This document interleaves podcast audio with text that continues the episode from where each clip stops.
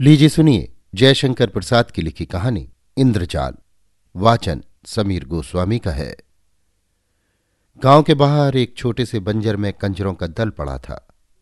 उस परिवार में टट्टू, भैंसे और कुत्तों को मिलाकर इक्कीस प्राणी थे। उसका सरदार मैकू, लंबी चौड़ी हड्डियों वाला एक अधीड़ पुरुष था। दया माया उसके पास फटकने नहीं पाती थी। उसकी घनी दाढ़ी और मूछों के भीतर प्रसन्नता की हँसी छिपी ही रह जाती। गाँव में भीख मांगने के लिए जब कंजरों की स्त्रियाँ जाती तो उनके लिए मैकू की आज्ञा थी कि कुछ न मिलने पर अपने बच्चों को निर्दयता से गृहस्थ के द्वार पर जो स्त्री न पटक देगी, उसको भयानक दंड मिलेगा। उस निर्दय झुंड में गाने वाली एक लड़की थी और एक बांसुरी बजाने वाला युवक।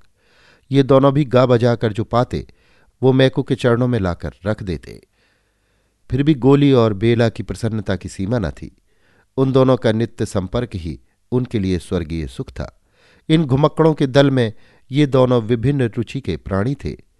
बेला बेड़न थी, माँ के मर जाने पर अपने शराबी और अकर्मण्य पिता के साथ वो कंजरों के हाथ लगी। अपनी माता के गाने बजाने का संस्कार उसकी नस नस में भरा था। वो बचपन से ही अपनी माता का अनुकरण करती हुई अलापती रहती थी। शासन की कठोरता के कारण कंजरों का डाका और लड़कियों के चुराने का व्यापार बंद हो चला था। फिर भी मैकू अफसर से नहीं चूकता। अपने दल की उन्नति में बराबर लगा ही रहता। इस तरह गोली के बाप के मर जाने पर जो एक चतुर नट था, मैकू ने उसकी खेल की पिटारी के साथ गोली पर भी अधिकार जमाया। गोली महुअर तो बजाता ही था, पर बेला का साथ होने पर उसने बांसुरी बजाने में अभ्यास किया। पहले तो उसकी नटविद्या में बेला भी मनोयोग से लगी। किंतु दोनों को भानुमति वाली पिटारी ढोकर दो चार पैसे कमाना अच्छा न लगा। दोनों को मालूम हुआ कि दर्शक उस खेल से अधिक उसका गाना पसंद करते हैं। दोनों का झुकाव उसी ओर हुआ। पैसा भी मिलने लगा। इन नवागंतुक बाहरियों की कंजरों के दल में प्रतिष्ठा बढ़ी। बेला सांवली थी, जैसे पावस की मेघमाला में छिपे हुए आलोक पिंड का प्रकाश निखरने की अदम्य चेष्टा कर रहा हो, वैसे ही उसका यौवन सुगठित शरीर के भीतर उद्वेलित हो रहा था। गोली के स्नेह की मदरा से उसकी कजरारी आँखें लाली से भरी रहती। वो चलती तो थिरकती हुई, बातें करती तो हंसती हुई, एक मिठास उसके चारों ओर बिखरी रहती। फिर भी गोली से अभी उसका ब्याह नहीं हुआ था। गोली जब बांसुरी बजाने लगता, तब बेला के साहित्यहीन गीत जैसे प्रेम के माधुर्य की व्याख्या करने लगते। गाँव के लोग उसके गीतों के लिए कंजरों को शीघ्र हटाने का उद्योग नहीं करते। जहाँ अपने सदस्यों के कारण कंजरों का वो दल घृणा और भय का पात्र था, वहाँ गोली और बेला का संगीत आकर्षण के लिए पर्याप्त था। किंतु इसी में एक व्यक्ति का वांछनीय सहयोग भी आवश्यक था। वो था भूरे। छोटी सी ढोल लेकर उसे भी बेला का साथ करना पड़ता। भूरे सचमुच भूरा भेड़िया था। गोली अधरों से बांसुरी लगाए अर्धनिमिलित आँखों के अंतराल से बेला के मुख को देखता हुआ जब हृदय की फूंक से बाँस के टुकड़े को अनुप्राणित कर देता, तब विकट घृणा से ताड़ित होकर भूरे की भयानक थाप ढोल पर जाती। क्षण भर के लिए जैसे दोनों चौंक उठते। उस दिन ठाकुर के गढ़ में बेला का दल गाने के लिए गया था। पुरस्कार में कपड़े रुपए तो मिले ही थे, बेला को एक अंगूठी भी मिली थी। मैं को उन सबको देखकर प्रसन्न हो रहा था। इतने में सिरकी के बाहर कुछ हल्ला सुनाई पड़ा। मैकू ने बाहर आकर देखा कि भूरे और गोली में लड़ाई हो रही थी। मैकू के कर्कश स्वर से दोनों भयभीत हो गए। गोली ने कहा, मैं बैठा था, भूरे ने मुझको गालियाँ दी। फिर भी मैं ना बोला।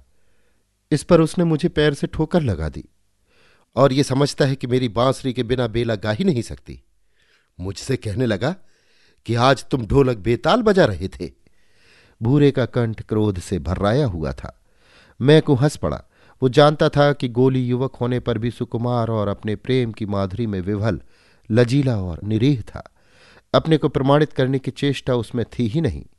वो आज जो उग्र हो गया, इसका कारण है केवल भूरे की प्रतिद्वंदिता।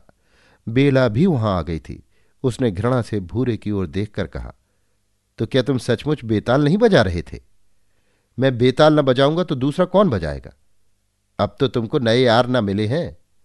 बेला तुमको मालूम नहीं तेरा बाप मुझसे तेरा ब्याह ठीक करके मरा था। इसी बात पर मैंने उसे अपना नेपाली का दोगला टट्टू दे दिया था, जिस पर अब भी तू चढ़कर चलती है। भूरे का मुँह क्रोध के झाग से भर गया था। वो और भी कुछ बकता किंतु मैकू की डांट पड़ी, सब चुप हो गए। उस निर्जन प्रांत में जब अंधकार खुले आकाश के नीचे तारों से खेल रहा था, तब बेला बैठी कुछ गुनगुना रही थी। कंजरों की झोपड़ियों के पास ही पलाश का छोटा सा जंगल था। उनमें बेला के गीत गूंज रहे थे, जैसे कमल के पास मधुकर को जाने से कोई रोक नहीं सकता। उसी तरह गोली भी कम मानने वाला था। आज उसके निरीह हृदय में संघर्ष के कारण आत्मविश्वास का जन्म हो गया था। अपने प्रेम के लिए, अपने वास्तविक अधिकार के लिए झगड़ने की शक्ति उत्पन्न हो गई थी। उसका छुरा कमर में था, हाथ में बांसुरी थी बेला की गुनगुनाहट बंद होते ही बांसुरी में गोली उसी तान को दोहराने लगा। दोनों वन विहंगम की तरह उस अंधेरे कानन में किलकारने लगे। आज प्रेम के आवेश ने आवरण हटा दिया था। वे नाचने लगे। आज तारों की क्षीण ज्योति में हृदय से हृदय मिले पूर्ण आवेग में। आज बेला के जीवन में यौवन का और गोली के हृदय में पौरुष का प्रथम उन्मेष था। किंतु भूरा भी वहाँ आने से नहीं रुका। उसके हाथ में भी भयानक छुरा था। आलिंगन में आबद्ध बेला ने चीतकार किया। गोली छटक कर दूर जा खड़ा हुआ, किंतु घाव ओछा लगा। बाघ की तरह झपट कर गोली ने दूसरा वार किया। भूरे संभाल न सका। फिर तीसरा वार चलाना ही चाहता था कि मैकू ने गोली का हाथ पकड़ लिया। वो नीचे सिर किए खड़ा रहा। मैकू ने कड़क कर कहा, बेला, भूरे से तुझे ब्याह करना ही होगा।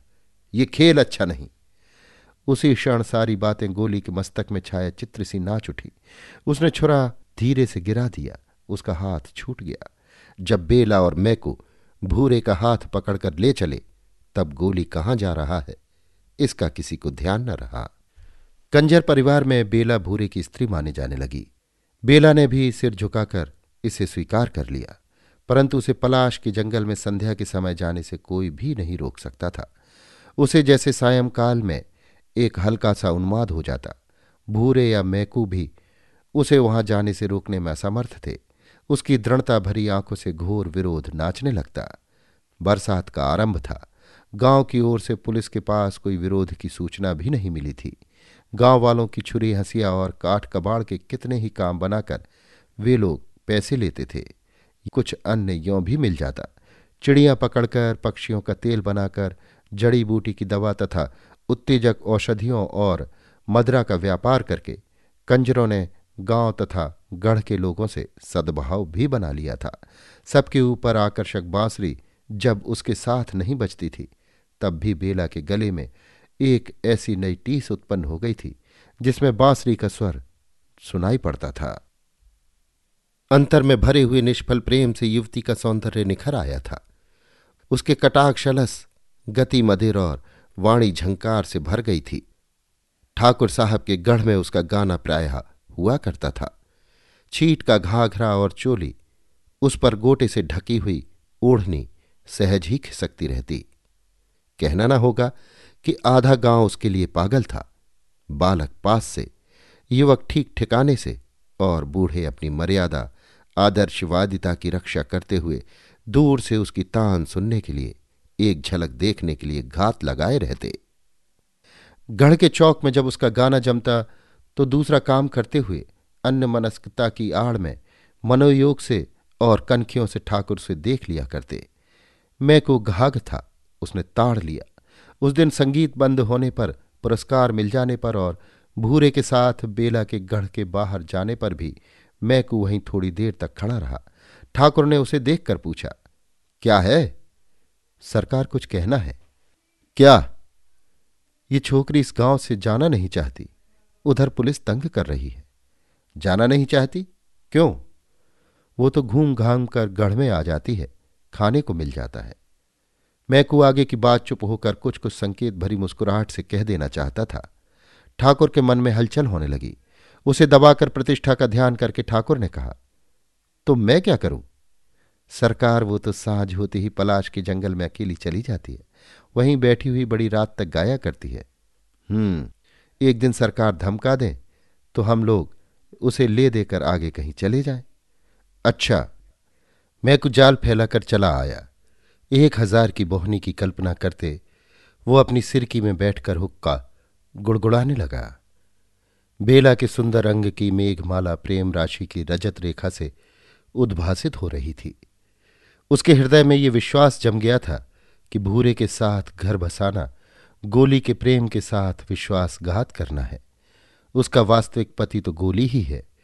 बेला में ये उच्छृंखल भावना विकट तांडव करने लगी। उसके हृदय में वसंत का विकास था। उमंग में मलयानिल की गति थी। कंठ में वनस्थली की काकली थी। आँखों में कुसुमोत्सव था और प्रत्येक आंदोलन में परिमल का उद्गार था। उसकी मादकता बरसाती नदी की तरह वेगवती थी। आज उसने अपने जूड़े में जंगली करौंदे के फूलों की माला लपेटकर भरी मस्ती में जंगल की ओर चलने के लिए पैर बढ़ाया तो भूरे ने डांट कर कहा, कहाँ चली? यार के पास, उसने छूटते ही कहा।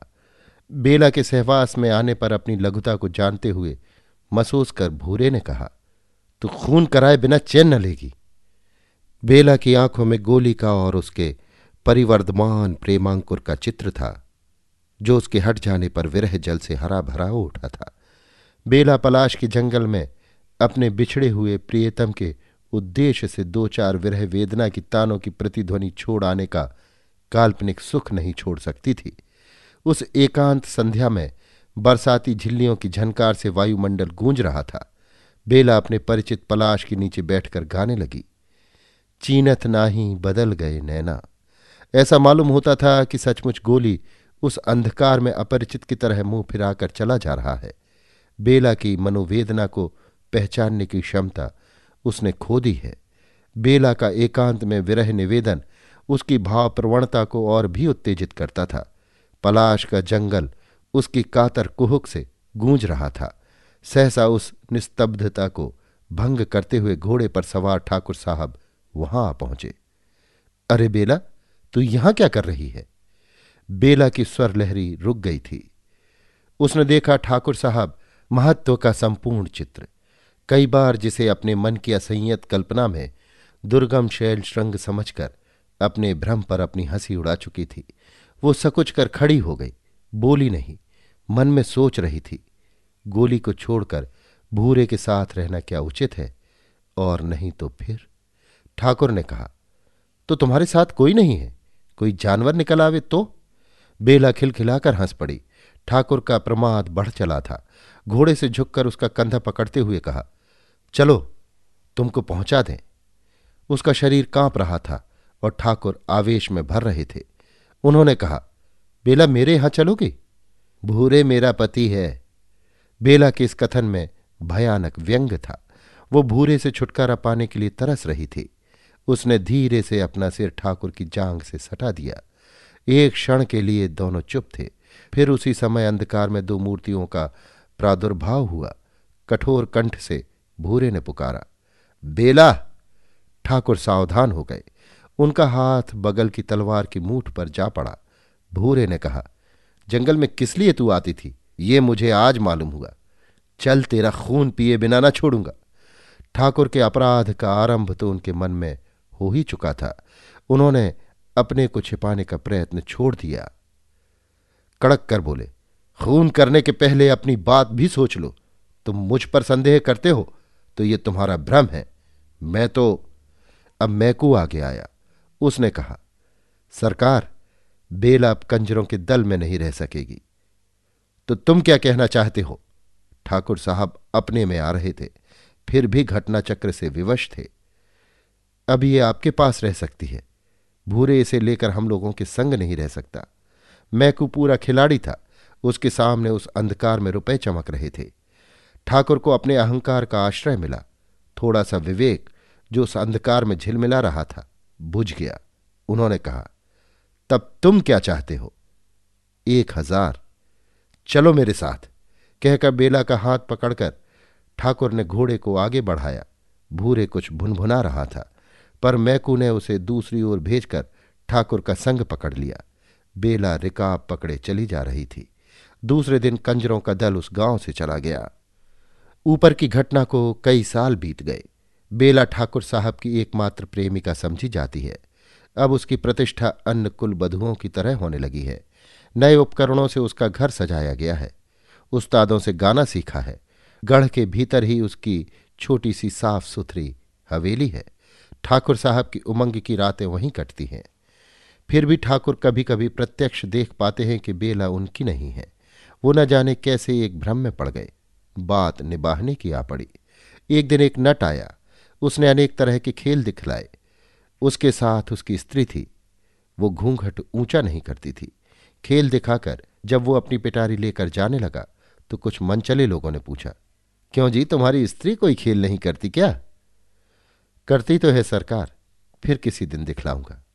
कहकर वो चला गया, किंतु उसकी बांसुरी की धुन बेला के कानों में उन्माद का आह्वान सुना रही थी। पिंजड़े की वन विहंगिनी को वसंत की फूली हुई डाली का स्मरण हो आया था। दूसरे दिन गढ़ में भारी जमघट लगा, गोली का खेल जम रहा था। सब लोग उसके हस्त कौशल में मुग्ध थे। सहसा उसने कहा, सरकार, एक बड़ा भारी दैत्य आकाश में आ गया है। मैं उससे लड़ने जाता हूँ। मेरी स्त्री की रक्षा आप लोग कीजिएगा। गोली ने एक डोरी निकालकर उसको ऊपर आकाश की ओर फेंका। वो सीधी तन गई।